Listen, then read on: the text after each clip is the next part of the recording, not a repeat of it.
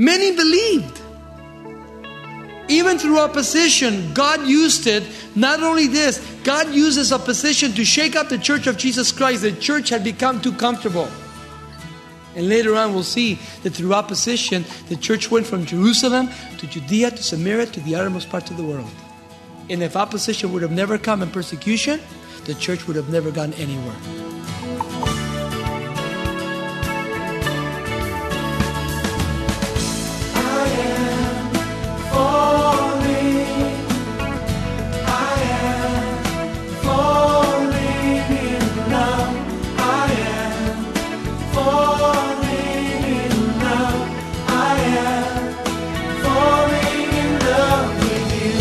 Welcome to Somebody Loves You Radio, the Bible teaching ministry of Raul Ries in Diamond Bar, California.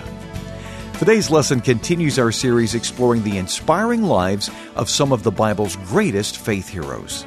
Contemplating Peter and John's unapologetic boldness as they shared the gospel, Raul will challenge us to stand firm in the Lord even when we face opposition. Stay with us to see how the disciples' unwavering witness drew thousands of people to Jesus. Here's Raul Ries with the lesson Peter's Boldness. Acts chapter 4, beginning with verses 1 through 12. Now, remember going back to a couple of weeks ago, a layman was healed by Peter and John as in the temple. He was outside of the temple and he had been lame from all of his life. 40 years, 38 years, he was crippled. And all of a sudden, Peter declares, Silver and gold have I none, but in the name of Jesus Christ, arise and walk. And as he took him up and he began to leap and to walk and to praise God, that stirred up the whole city of Jerusalem. Now, the reason it did that is because you had the Sadducees, you had the Pharisees, you had the temple guards, and you had the priest. Four units that you had to deal with in Jerusalem. And I want to first of all deal with the text, and then I will tell you who the captain of the temple were and who were the Sadducees and the Pharisees and the Sanhedrin. But let's read the scripture and see what he says. Verse 1 And as they spoke to the people, and literally, now remember, you have a chapter division here, which was given to us in the 15th century, where you have verses and chapters. In the old scrolls of the scriptures, in the, in the old scrolls, there was no chapter division. The thought continued, okay? So, uh, what he's saying to you is that Peter and James were talking to the people. He, they, they were teaching the people. And so we come about in this whole area. And as they spoke to the people, the priest and the captain of the temple and the Sadducees came upon them, being greatly disturbed that they taught the people and preached in Jesus the resurrection from the dead. And they laid their hands on them and they put them in the custody until the next day, for it was already evening. However, many of those who heard the word believed, and the number of the men came to be about 5,000. And it came to pass on the next day that the rulers, elders, and scribes, as well as Annas the high priest, and Caiaphas, John, Alexander, and as many as were of the family of the high priest, were gathered together at Jerusalem. And when they had set them in the midst, they asked them, by what power or by what name have you done this? And then Peter, filled with the Holy Spirit, said to them, Rulers of the people and elders of Israel, if we are judged this day for the good deeds done to the helpless man, by what means he has been made well, let it be known to you and all, and to all the people of Israel, that by the name of Jesus Christ of Nazareth, whom you crucified, who God raised from the dead, and by him this man stands here before you whole. This is the stone which was rejected by you builders, which has become the chief cornerstone. Nor is there salvation in any other, for there is no other name under heaven given among men by which we must be saved. Now, the first thing that we take place here is we want to speak on the boldness in using the name of Jesus Christ. There is power in the name of Jesus Christ. That is a name that not only man, but that the demons and Satan himself and all hell fear. And they tremble at the name of Jesus. Now, Notice that in verse 1, verses 1 through 4, we see the arrest of Peter. And we want to look at this great expression of opposition against the apostles of Jesus Christ. Now, recognize one thing if you're really a believer in the kingdom of God, then expect opposition. If you truly are going to stand for the gospel of Jesus Christ and you're preaching the truth and you're living the truth, then expect opposition not only from Satan and his demons, but expect opposition from people that love you and care about you. Jesus taught this. And you need to understand that you are going to be persecuted. Now, you may not be persecuted like the disciples were in the first century church and the second century where they were crucified, they were nailed to a cross, they were burned at the stake, they were thrown into the lion's den, they tied their feet to chariots, and then they would hit the horses off, and as they would run, they would splatter their brains all over. But that's maybe that's not what you're going to have to go through. I believe that some of you are receiving opposition from your families because they're in another religion. And you are not in a religion, you are in a personal relationship with Jesus Christ. And that's the difference. And so opposition has come to you where they'll not speak to you. They constantly harass you. They constantly curse you. And you feel really bad inside because you said, Man, I never expected this to happen. Jesus said, In the world you shall have tribulations. Be of good cheer, for I have overcome the world. And if you're a wife, you may be getting opposition from your husband, where he doesn't want you to go to church. He doesn't want you to read the scriptures. And maybe some of your husbands are receiving also opposition from your wives, or both can be receiving opposition from those at work, those that you go to school with, those that are your neighbors.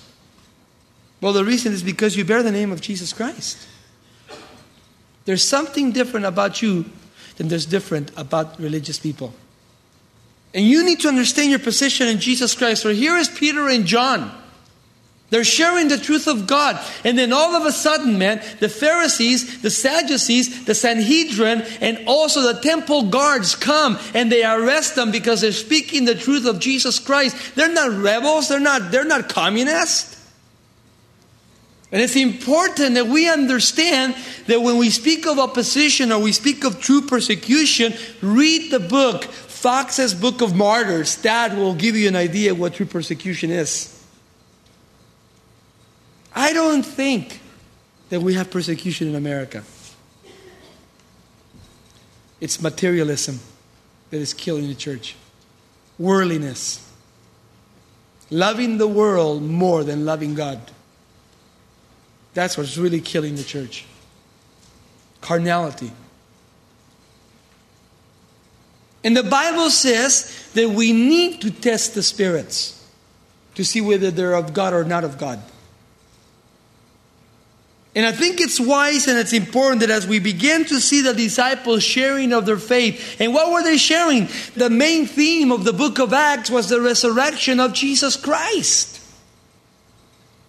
They were sharing that this guy that was crippled for 38 years, the only reason he was made well, it wasn't because of Peter's faith or John's faith, it was because the name of Jesus Christ that this man had put his faith upon the name of Jesus Christ. And that through God's power, God Himself had made him well. And the Pharisees and the Sadducees did not like that. They hated it. Now, the Sadducees, these men, believed only in the five books of Moses. That's all they believed in, the Pentateuch. And the Sadducees were the rationalists of their time and the materialists of that time. They were the rationalist and the materialist of their time. Now, the Pharisees, the Pharisees believed in the resurrection, they believed in angels, they believed in the Pentateuch. But the Pharisees are found only a hundred times in the New Testament. The Pharisees were very self righteous. Now, with the Sadducees and the Pharisees, there was another party that was made, which was called the Sanhedrin. And the Sanhedrin was literally a political group, kind of like in Washington, D.C. You have the political groups, and you have the Senate. You have these, which was made up of 70 men. 70 men in that party. 24 were priests, 24 were elders, and 22 were scribes. And the scribes were those who wrote the law of God on paper or on papyrus as paper. These men had come to the place of taking these men and begin to accuse Peter and John because they did not like what they were preaching. This is Somebody Loves You Radio with Raul Ries. For resources to empower your witness, call 800 634 9165 or visit somebodylovesyou.com. And while you're there, check out the details of our upcoming Footsteps of Paul tour. Raul invites you to join him later this year from November 6th through the 16th. Let's continue now with the conclusion of today's lesson Peter's boldness. Now, the reason I gave you this is because these men were of very much importance. They ruled the country. And so that means that Peter and John in this condition did not have a chance.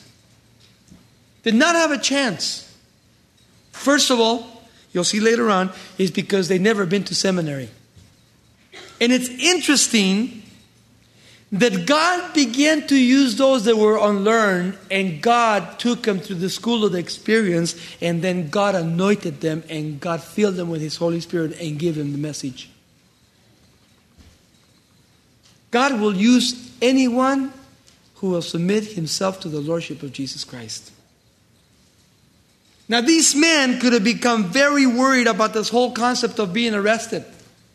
But notice because of their preaching, listen what he says. Because of their preaching in verse 4, many believed and the number came to be about 5,000 people. Now, get this. It doesn't mean that 5,000 people were saved right there. That's adding from the 3,000, two more thousand to make up 5,000 in the Greek language. The old King James doesn't say that. The New King says this. Notice the New King James says this. However, many of those heard the word, believed, and the number of the men came to be about 5,000. That's including those 3,000 that were saved in chapter where? In chapter 2, in chapter 3. So there's now 5,000 in the Church of Jesus Christ because of the preaching of the gospel of truth. They never ever had to force anyone to accept Jesus Christ. They came on their own as the Holy Spirit drew them to Himself. Many believed. Even through opposition, God used it. Not only this, God uses opposition to shake up the church of Jesus Christ. The church had become too comfortable. And later on, we'll see that through opposition, the church went from Jerusalem to Judea to Samaria to the uttermost parts of the world. And if opposition would have never come and persecution, the church would have never gone anywhere. Now, you may not ever be arrested like John and Peter were, but let me tell you something. People will come to you and they will try to discourage you. They will try to discourage you from following Jesus Christ. The result of the preaching, notice what happened. The result of the preaching. And however many of those who heard the word of God believed, and the number of the men came to be about 5,000. Notice that it says they did not listen to Peter and John. The men came to Jesus Christ. Why? Because of the word of God. Because of the word of God.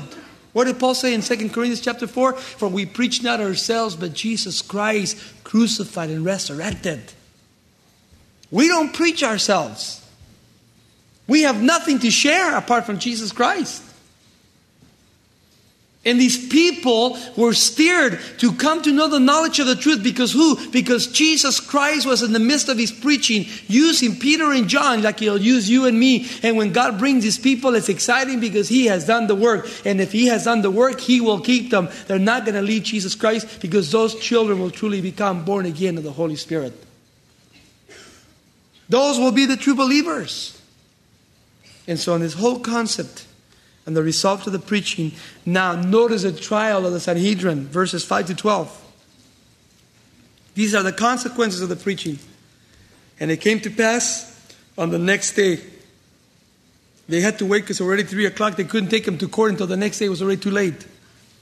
And it came to pass on the next day that the rulers, elders, and scribes, as well as Annas, the high priest, and Caiaphas, and John, and Alexander, and as many as were of the family of the high priest were gathered together at Jerusalem. And when they had set them in the midst of them, they asked them, By what authority or what power and by what name have you done this? Notice the question.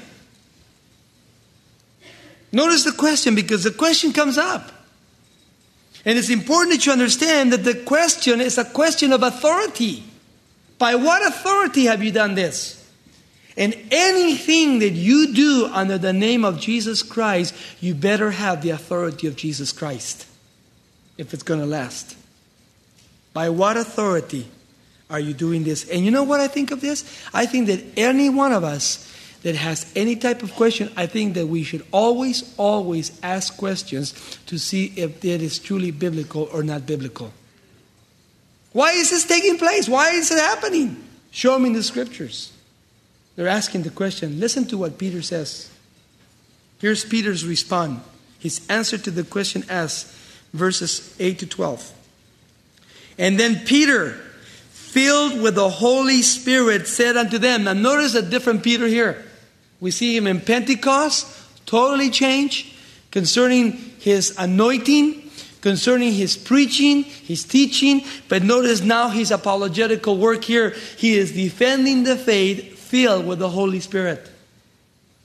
And too many times we're trying to defend Jesus Christ in the flesh and we are not filled with the Holy Spirit and we don't have the wisdom of God. And so we get ourselves in trouble. Notice the attitude and the character here of Peter. He was filled with the Holy Spirit. Totally filled with the Holy Spirit. And notice what he says Rulers, he's addressing himself, rulers of the people and elders of Israel. Very polite. If we this day are being judged for a good deed done to this helpless man, by what means he has been made well or healed, let me tell you, let it be known to you, verse 10, and to all the people of Israel that by the name of Jesus Christ of Nazareth, whom you crucified. Can you imagine speaking like that to Congress? I mean, look at Peter's boldness. He doesn't care. You killed him, but God raised him up. I like his preaching. He brings the negative and he pops it with the positive. He says, You killed him, but guess what? He's alive because he resurrected. That's the heart of the message of the gospel of Jesus Christ, the resurrection. And Peter is hitting on an authority that is very important. He said, In the name of Jesus Christ of Nazareth. Now, let me give you a little background to the name of Jesus.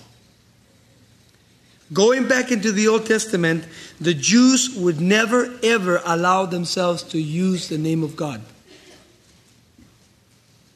The name that the Jews would use would be Jehovah, or in capital letters, capital L, capital O, capital R, capital D, which means Jehovah, Lord. And you'll see that in your Bible, so you need to understand that when you read that. Then you'll come across the name Lord, capital L, small o, small r, and small d. And that's Adonai in Hebrew, which in the Greek context means Lord. Okay, Kurios. It's important that you understand this that when the Jews took the name of Jehovah or God, the translators took the liberty of four consonants of God's name and they added the vowels pointing to the word Adonai, which is the word Lord that I just gave to you. In using that four continents, the name came to the closest sound Yahweh. Jah in Hebrew, way, which means Jehovah. And so what happened here, the name of God was so tremendous that they decided that anytime they would come across the name of God, they would keep silent and they would bow their heads before God and they would not mention the name of God. The name of Jesus has power behind its context. All through the scripture, we see the name of Jesus. And we should pray in the name of Jesus, and we should end with the name of Jesus. For in Greek, the word Jesus is Joshua or Jehoshua, which means Jehovah is my salvation, or God is my salvation. That's the name of Jesus. Jesus Christ has become our salvation. And I think it's wise and I think it's important what Peter is bringing out here. He's saying, by the name of Jesus Christ of Nazareth, whom you crucified, yet whom God raised up from the dead, by him this man standing here well. He is healed because of the name of Jesus. And that should be our proclamation. Anything that takes place in my life, whether God does anything in my life, good or bad, whatever it is that he does, we should give him the credit, for he is the one that is doing it through the name of Jesus. There's power, brothers and sisters, in the name of Jesus Christ. You should take a concordance one of these days and look up the word, the name, or the name of Jesus and do a study for yourselves. You will blow your mind how many times the name of Jesus is used.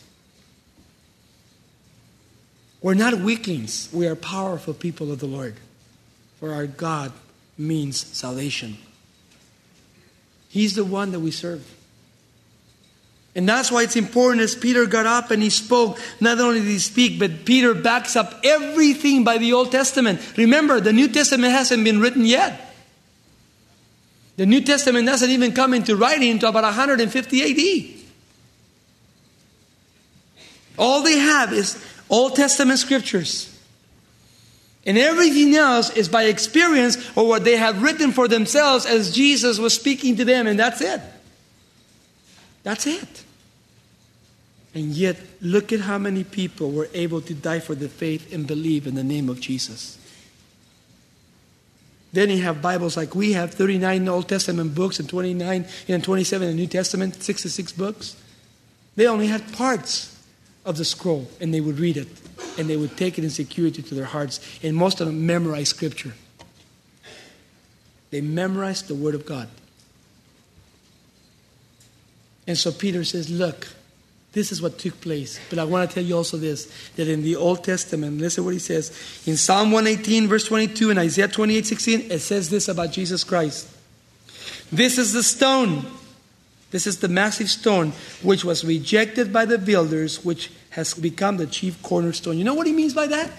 When they were building the temple, okay, when they were building the temple, there was a corner that was left out. There was one cornerstone missing. And historians tell us that one day as they were walking by, they kicked this cornerstone and they uncovered it, and it was a cornerstone that would fit perfectly on the corner of the building. Jesus was that gap in the Old Testament to become the cornerstone in the New and the Old. For Jesus Christ is the bridge builder between God and man, the man Christ Jesus. Jesus Christ. He stood in the old as he stands in the new. And because he stands in the old and he is revealed in the new, listen to the last verse. He says this. And this is the reason he says. Notice what he's going to say. Neither is there salvation in any other, for there is no other name under heaven given among men by which we must. You know what the word must is? It's an infinitive thing. He says, There's no way you can get out of it. You must be saved through Jesus Christ, or else you'll go to hell. You must. You must be saved through Jesus Christ. And if you don't come through Jesus Christ and you try to go any other way, you're going to be lost. For salvation is of the Lord. He's the only one that can give you salvation deep in our hearts and our minds.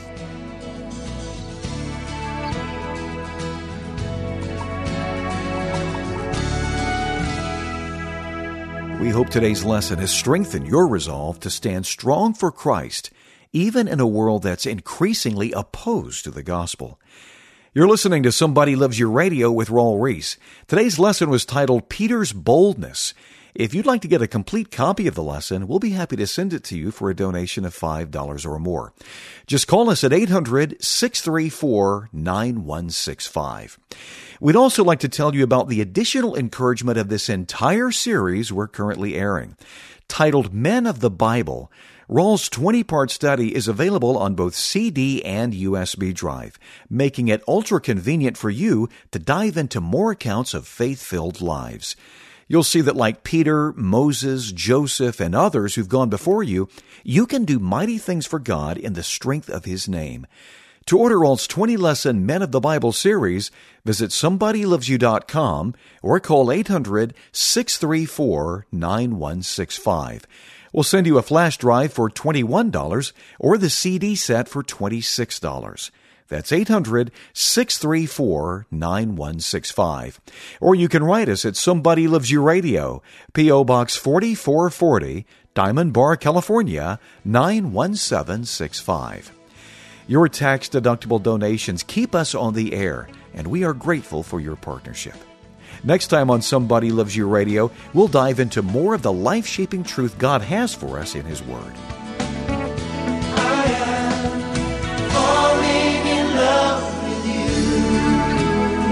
This program is sponsored by Somebody Loves You Radio in Diamond Bar, California.